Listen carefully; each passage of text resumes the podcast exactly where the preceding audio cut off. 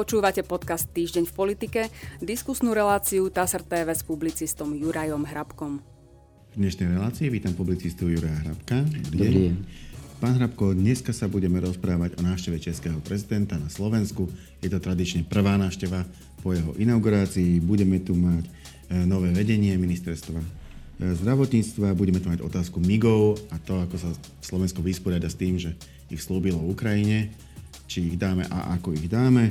E, budeme tu mať otázku predčasných volieb a apel Roberta Fica na prezidentku e, a prípadne ešte nejaké ďalšie témy. Začneme ale tou návštevou TASR, e, o tom uvádza toto. Český prezident Peter Pavel chce dať najavo nadštandardnú spoluprácu Slovenska a Česka aj pomocou spoločných zahraničných ciest. Podmienky, za akých by sa uskutočnili, boli jednou z tém jeho prvej návštevy Slovenska.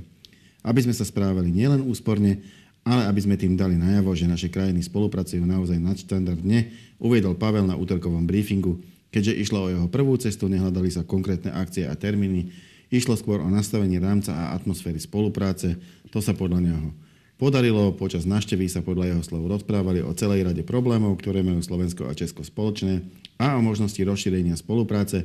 Témami jeho stretnutí boli napríklad nadchádzajúce parlamentné voľby, pomoc Ukrajine či možnosti spolupráce Počas prvej návštevy Slovenska sa nový český prezident stretol aj s troma najvyššími ústavnými činiteľmi, s prezidentkou Zuzanou Čaputovou, dočasne povereným premiérom Eduardom Hegerom a predsedom Národnej rady Borisom Kolárom. E, toľko správa o prvej návšteve českého prezidenta na Slovensku.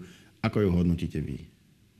Ako zdvorilostnú a ako snahu o dodržanie toho zvyku, že zvolený prezident Českej republiky ako prvú krajinu navštívi Slovensko a naopak – zvolený, novozvolený prezident alebo hlava štátu Slovenska navštívi ako prvú krajinu Českú republiku. Nie je to ale žiadna mantra. Pokiaľ si dobre spomínam, aj pán prezident Kiska nenavštívil ako prvé Českú republiku, ale Budapešť. A myslím si, že aj Václav Havel uprednostnil svojho času návštevu Nemecka pred Slovenskom. Ale je to snaha o takéto, takéto stretávanie stvorilostné. Jediné, čo mi na tom tak trochu prekážalo pri návšteve, bolo, že pán prezident eh, Pavel aj s manželkou sa prechádzali po Bratislavi bez prievodu našej pani prezidentku. Neviem, čo bolo príčinou, ale pokladám to za neštandardné.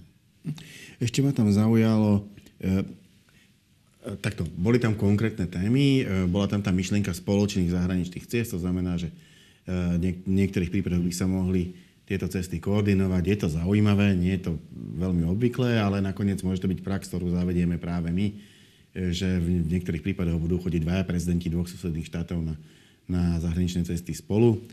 Ale rozprávali sa napríklad aj o e, pomoci Ukrajine a možnosti spolupráce. Ja som zachytil, že e, začína sa stále viac debatovať o tom, ako sa budú podielať štáty Európskej únie na obnove Ukrajiny, pretože samozrejme po tej vojne sú tam obrovské škody Môže aj to, takéto stretnutie byť súčasťou, súčasťou debat na takéto vážne témy? Môže, ale nebolo by asi vhodné, aby chodili na verejnosť ešte kým nie je niečo ušité.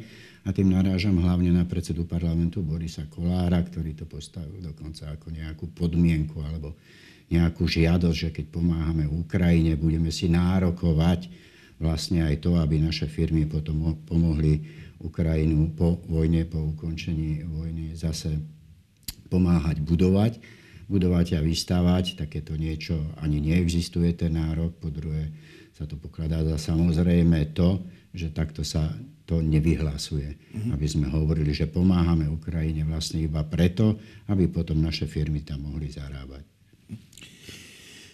Poďme na ďalšiu tému. Dočasne poverený predseda vlády Slovenskej republiky Eduard Heger v útorok uviedol na ministerstvo zdravotníctva nového štátneho tajomníka Michala Palkoviča, ktorý má byť zodpovedný za riadenie rezortu.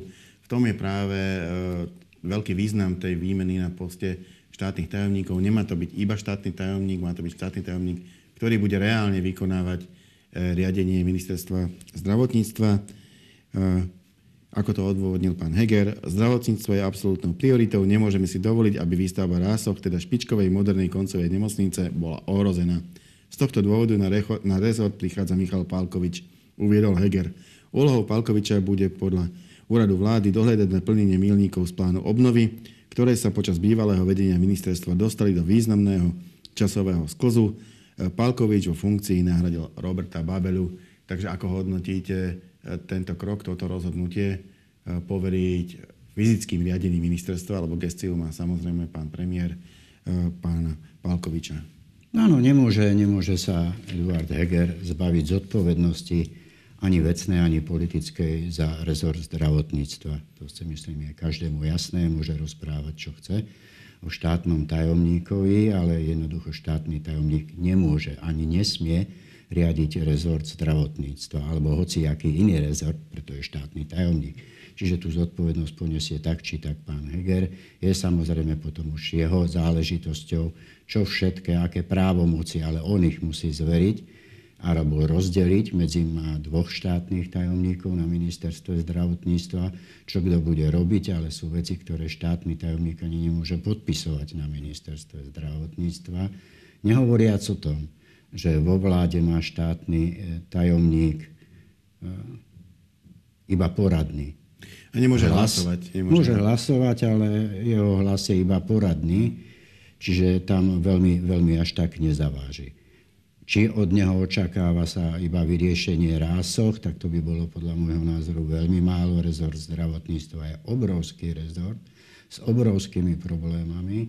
Vidíme, že aj plán obnovy už nepôjde tak, ako nás pán premiér Eduard Heger presviečal, keď ho predkladal, že aký je vynikajúci, aký je dobrý, aký je včas urobený, všetko sa to bude meniť, nestojí to za nič, povedané ľudovo a v úvodzovkách tej roboty je tam obrovské kvantum. Neviem, či to pán Palkovič zvládne, ale jednoducho, či to zvládne alebo nezvládne, popoťahovaný, povedané v úvodzovkách, za to bude minister, ktorým je Eduard Heger. Hmm. Poďme k... Nemá teda, teda to opakujem, že nemá ten štátny tajomník žiadny poriadny hlas, ale iba poradný vo vláde. Poďme k tým migom. Ja tu mám správu, tá sa zo 14. marca, ono sa to vyvíja v ten deň, keď my natáčame túto reláciu, už to zase o kúsok ďalej, ale prečítam najprv, čo je v tej správe. Plénom Národnej rady zrejme o stíhačkách MiG-29 a ich darovanie Ukrajiny rozhodovať nebude. Koalícia našla iný spôsob, vyplýva to z vyjadrenia predsedu parlamentu Borisa Kolára. Šéf parlamentu zároveň konštatoval, že aktuálne nie je vôľa na zmenu ústavy Slovenskej republiky v súvislosti s kompetenciami dočasnej poverenej vlády. Kolár potvrdil, že na schôdzi parlamentu nebude nový návrh uznesenia v, e, súvislosti so stíhačkami prednesený a predložený. Nepôjdeme cez toto uznesenie, parlament príjma zákony, ale nerobí výkon moci. Parlament nemôže cez prijatie uznesení odozdávať komukoľvek naše zbraňové systémy. To musí urobiť len vláda a minister, povedal šéf rezortu. Pôjde to teda na základe rozhodnutia vlády.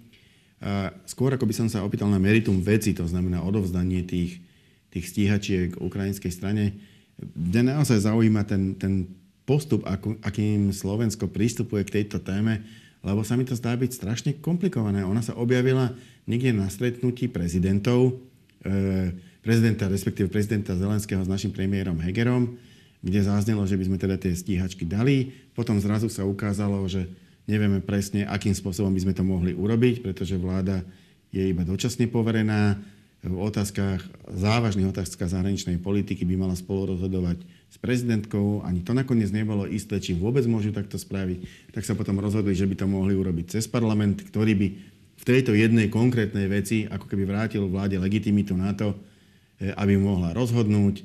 To, ako tu čítame v tejto správe, z toho zišlo, ale medzi tým mal iniciatívu Igor Matovič, ktorý zase chcel zmeniť ústavu, ktorou by túto kompetenciu dal, dal prezidentke, aby mohla tie tie migy odovzdať. Nakoniec ani touto cestou to nešlo. Našli iný spôsob, tuto ešte nie je v tejto správe presne definovaný, ale teda e, predpokladajme, a tak to už je asi isté, že to gro toho bude rozhodnutie vlády, e, ktorá ale a tak ďalej a tak ďalej. Nie je to proste zmetočný postup, nedalo sa to spraviť nejako čistejšie, napríklad dopredu si pripraviť ten postup, akým spôsobom sa to dá spraviť, e, dohodnúť sa na tom postupe a až potom medializovať, že máme takýto úmysel? Tak všetko sa dá urobiť inak, ale toto je zase iba ďalšie potvrdenie toho, že ten chaos a zmetok pokračuje naďalej. Od volieb 2020, kedy sa začal, no tak pokračuje aj naďalej, bez ohľadu na to, že sa vymenili premiéry bez ohľadu na to, že padla vláda. Toto je takisto dôsledok toho, že táto vláda vládne ďalej. Hoci by vládnuť nemala a nemusela, ale to je rozhodnutie pani prezidentky. Nikto iný ju nemôže vymeniť, iba ona. No tak je to zase ďalší chaos a zmetok v tom. Ja si myslím, že minulý týždeň sme o tom hovorili, že to riešenie je naozaj jednoduché a zdá sa, že vláda k nemu pristúpila, ale neviem to povedať na 100%, lebo neviem, ako sa rozhodne. Ale hovorili, aj písal som o tom v komentári, že tá jednoduchosť spočíva v tom, keďže ústavní právnici sa nedokážu zhodnúť, zhodnúť jeden vám povie jedno, druhý vám, ďalší vám povedia iné a ešte ďalší vám povedia celkom iné.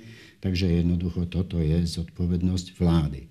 Vláda nech rozhodne, už nech rozhodne ako chce, a ten, komu sa to nebude páčiť, či už to bude pani prezidentka alebo skupina poslancov parlamentu, môže to rozhodnutie napadnúť na ústavnom súde, pretože tým pádom vznikne spor medzi inštitúciami a ústavný súd je oprávnený takéto spory riešiť. No a potom už treba iba čakať na to, ako ústavný súd o rok, o dva, ja neviem kedy, rozhodne o, o tom podaní. A ukáže sa teda, že kto mal pravdu, či vláda alebo parlament. Či Ak parlament či sme, nebude súhlasiť. Či sme mohli alebo nemohli, ale my v tom čase rozhodnutie by zrejme už dávno boli. No iste, iste, viete, to by, bolo, to by bolo úplne v poriadku. Len tu na vláda vajatá, parlament vajatá, viete, čo to je za vyhlásenie predsedu parlamentu, že nepovieme to skôr, lebo opozičné strany by sa na to mohli pripraviť Veď to je aká kultúra úcty, povedané slovami premiéra Hegera, ktorý mimochodom ešte v nedelu tvrdil niečo iné, ako v pondelok už urobil,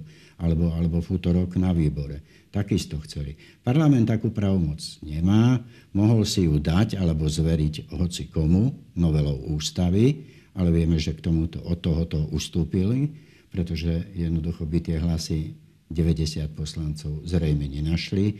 Nenašli by ich, ani vláda by ich nenašla, ani čo sa týka pléna parlamentu. Mm-hmm. Zrejme ani len 76 poslancov, ktorí by to uznesenie, ktoré schválil výbor, také celku zvláštne, ale dobre, tak takéto uznesenie by neprešlo ani v pléne, veď koniec koncov boli navrhnuté dvakrát schôdze k tomuto ani jedna neprešla, čiže plénum sa bálo nejakej diskusie o tohoto. No tak potom prišli s tým na výbor, vláda prišla na výbor napriek slubom aj ministra obrany Jaroslava Nadia, aj napriek slubom premiéra Eduarda Hegera. Prišli s tým na výbor, kde majú väčšinu a ten výbor schválil to uznesenie. No ale celá tá podstata je ohľadom toho, čo odznelo, najmä z úst ministra obrany, je, že Ukrajine ani nechceme až tak pomáhať, ako obchodovať s tými migmi. Pretože tá informácia o 900 miliónov odznela včera, predvčerom po prvý raz, ktoré môžeme za tie migy dostať. No, pravda je taká, že ak môžeme za tie migy dostať e, nejakú kompenzáciu, tak e, je to určite lepšie, ako keby sme ju nedostali, veď nakoniec aj, aj slovenská armáda potrebuje, potrebuje zdroje na to, aby si aby si financovala Ešte len potom svoje sa netvárme, že tie migy ideme darovať a že chceme tej Ukrajine pomáhať s tými migmi, jednoducho ich chceme predať. Tak to povedzme na rovinu, že vláda ich chce predať, že chce s nimi obchodovať a je vymalované, veď na tom nie je nič zlé. Dobre, e, poďme k ďalšej téme e, a to je, on, ono svojím spôsobom nadvezuje na tú tému dočasnej vlády, e, pretože ju logicky kritizuje opozícia. Nechal sa počuť e, líder Smeru SD Robert Fico, prečítam to správy TASR.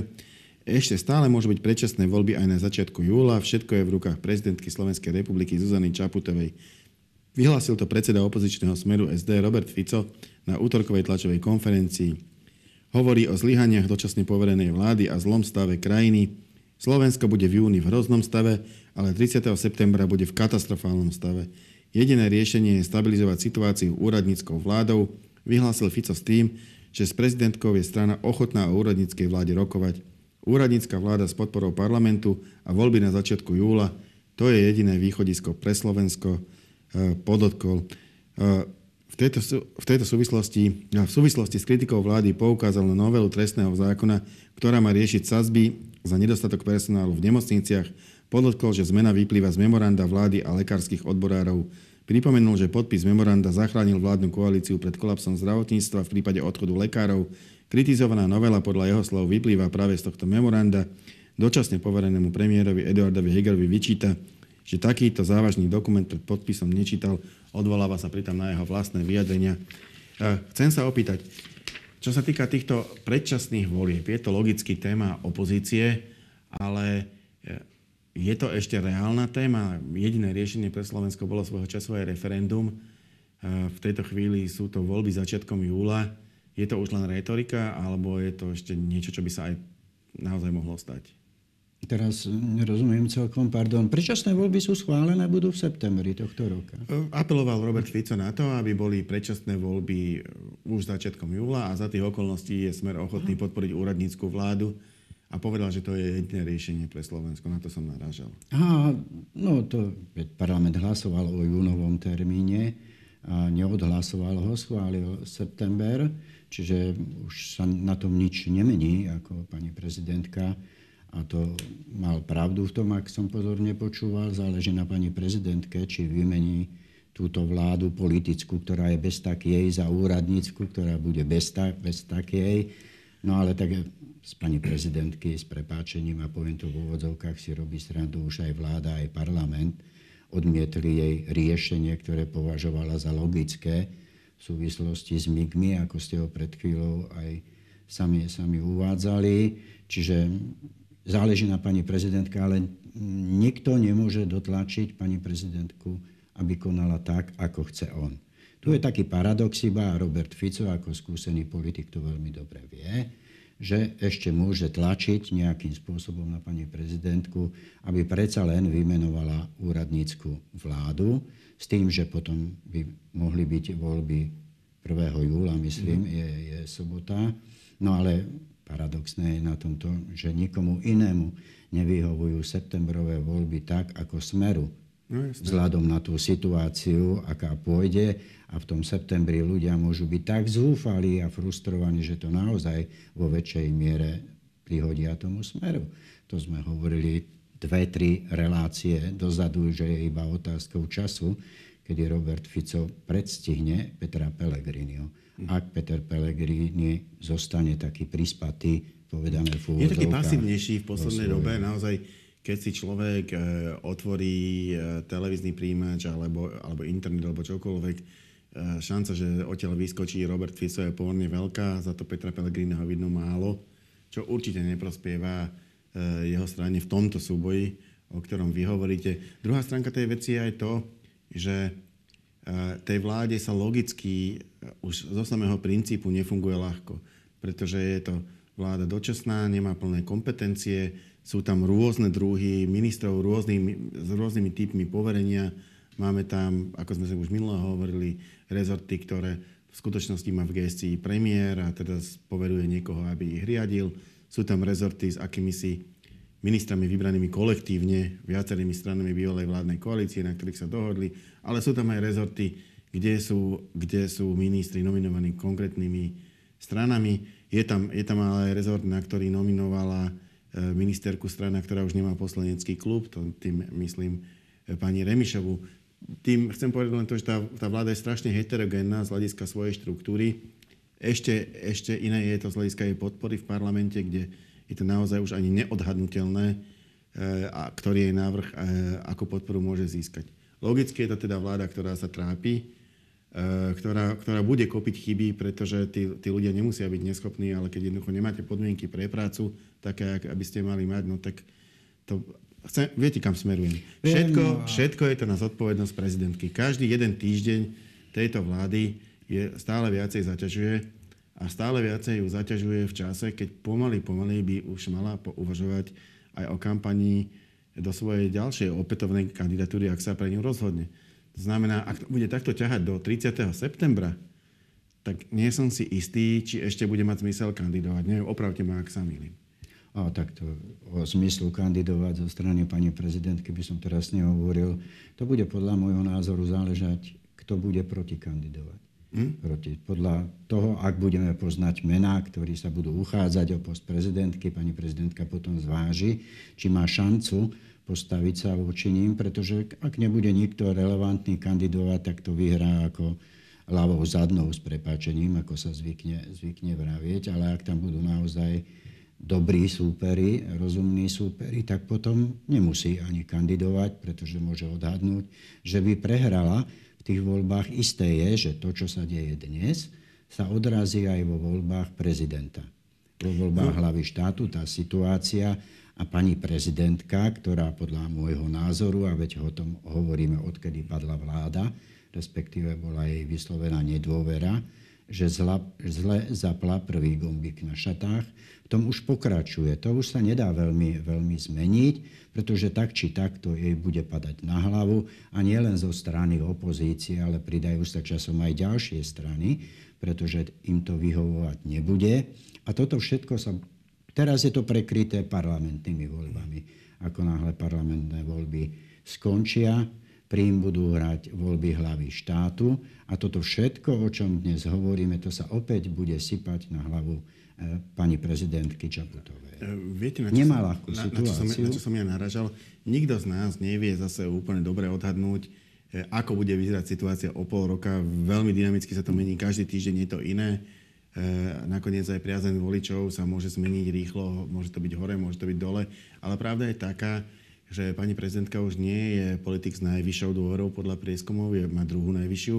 Predbiehajú v prieskumoch Peter Pellegrini. A, a zároveň má keby na krku priviazanú zodpovednosť za existujúcu vládu Eduarda Hegera, ktorá, hovorím podľa môjho názoru, už len z toho titulu, že, že, je, že je v komplikovanej pozícii, ju zaťažuje, ju ťahá dolu. Jej sa môže stať, že už začiatkom leta nebude nad ňou už iba jeden politik, v tých prieskumoch a že koncom leta ich môže byť zase viacej a viacej. Samozrejme, prieskumy sú prieskumy, e, ale, ale aj tá reálna situácia môže takémuto niečomu zodpovedať a to je zlý východiskový bod pre začiatok kampane do volieb, e, ak už prezident proste príliš klesol v dôveryhodnosti. Vieme, ako súčasná vláda, respektíve súčasná, to gro súčasnej vlády, vládla od roku 2020 Vieme, ako sklamali nádeje množstva ľudí, ktorí sa nádejali, že tým, e, keď pán Matovič, a to má nehynúcu zásluhu, keď to poviem opäť v úvodzovkách, dokázal poraziť Roberta Fica vo voľbách, a že vznikla koalícia, ktorá čítala podporu 95 poslancov, historicky najvyššiu podporu, parlamente, ale vieme, ako dopracovali. Vieme, ako vládli a bez ohľadu na to, či súčasťou tej koalície bola SAS alebo nie. Jednoducho je to, zase musím povedať v úvodzovkách, jedna banda, ale v dobrom, ako politická, nemyslím tým nič e, pejoratívneho. Vieme, ako vládli, vieme, ako dovládli. A to už sa nezmení za tých pár mesiacov, keď tri roky nám predvádzali to, čo predvádzali neexistuje ani len teoretická možnosť, že za pol roka úplne otočia a budú z nich kvalifikovaní profesionáli, ktorí vedia, ako sa má vládnuť a budú tak aj vládnuť. To jednoducho nejde. Všetko sa im bude sypať na hlavu.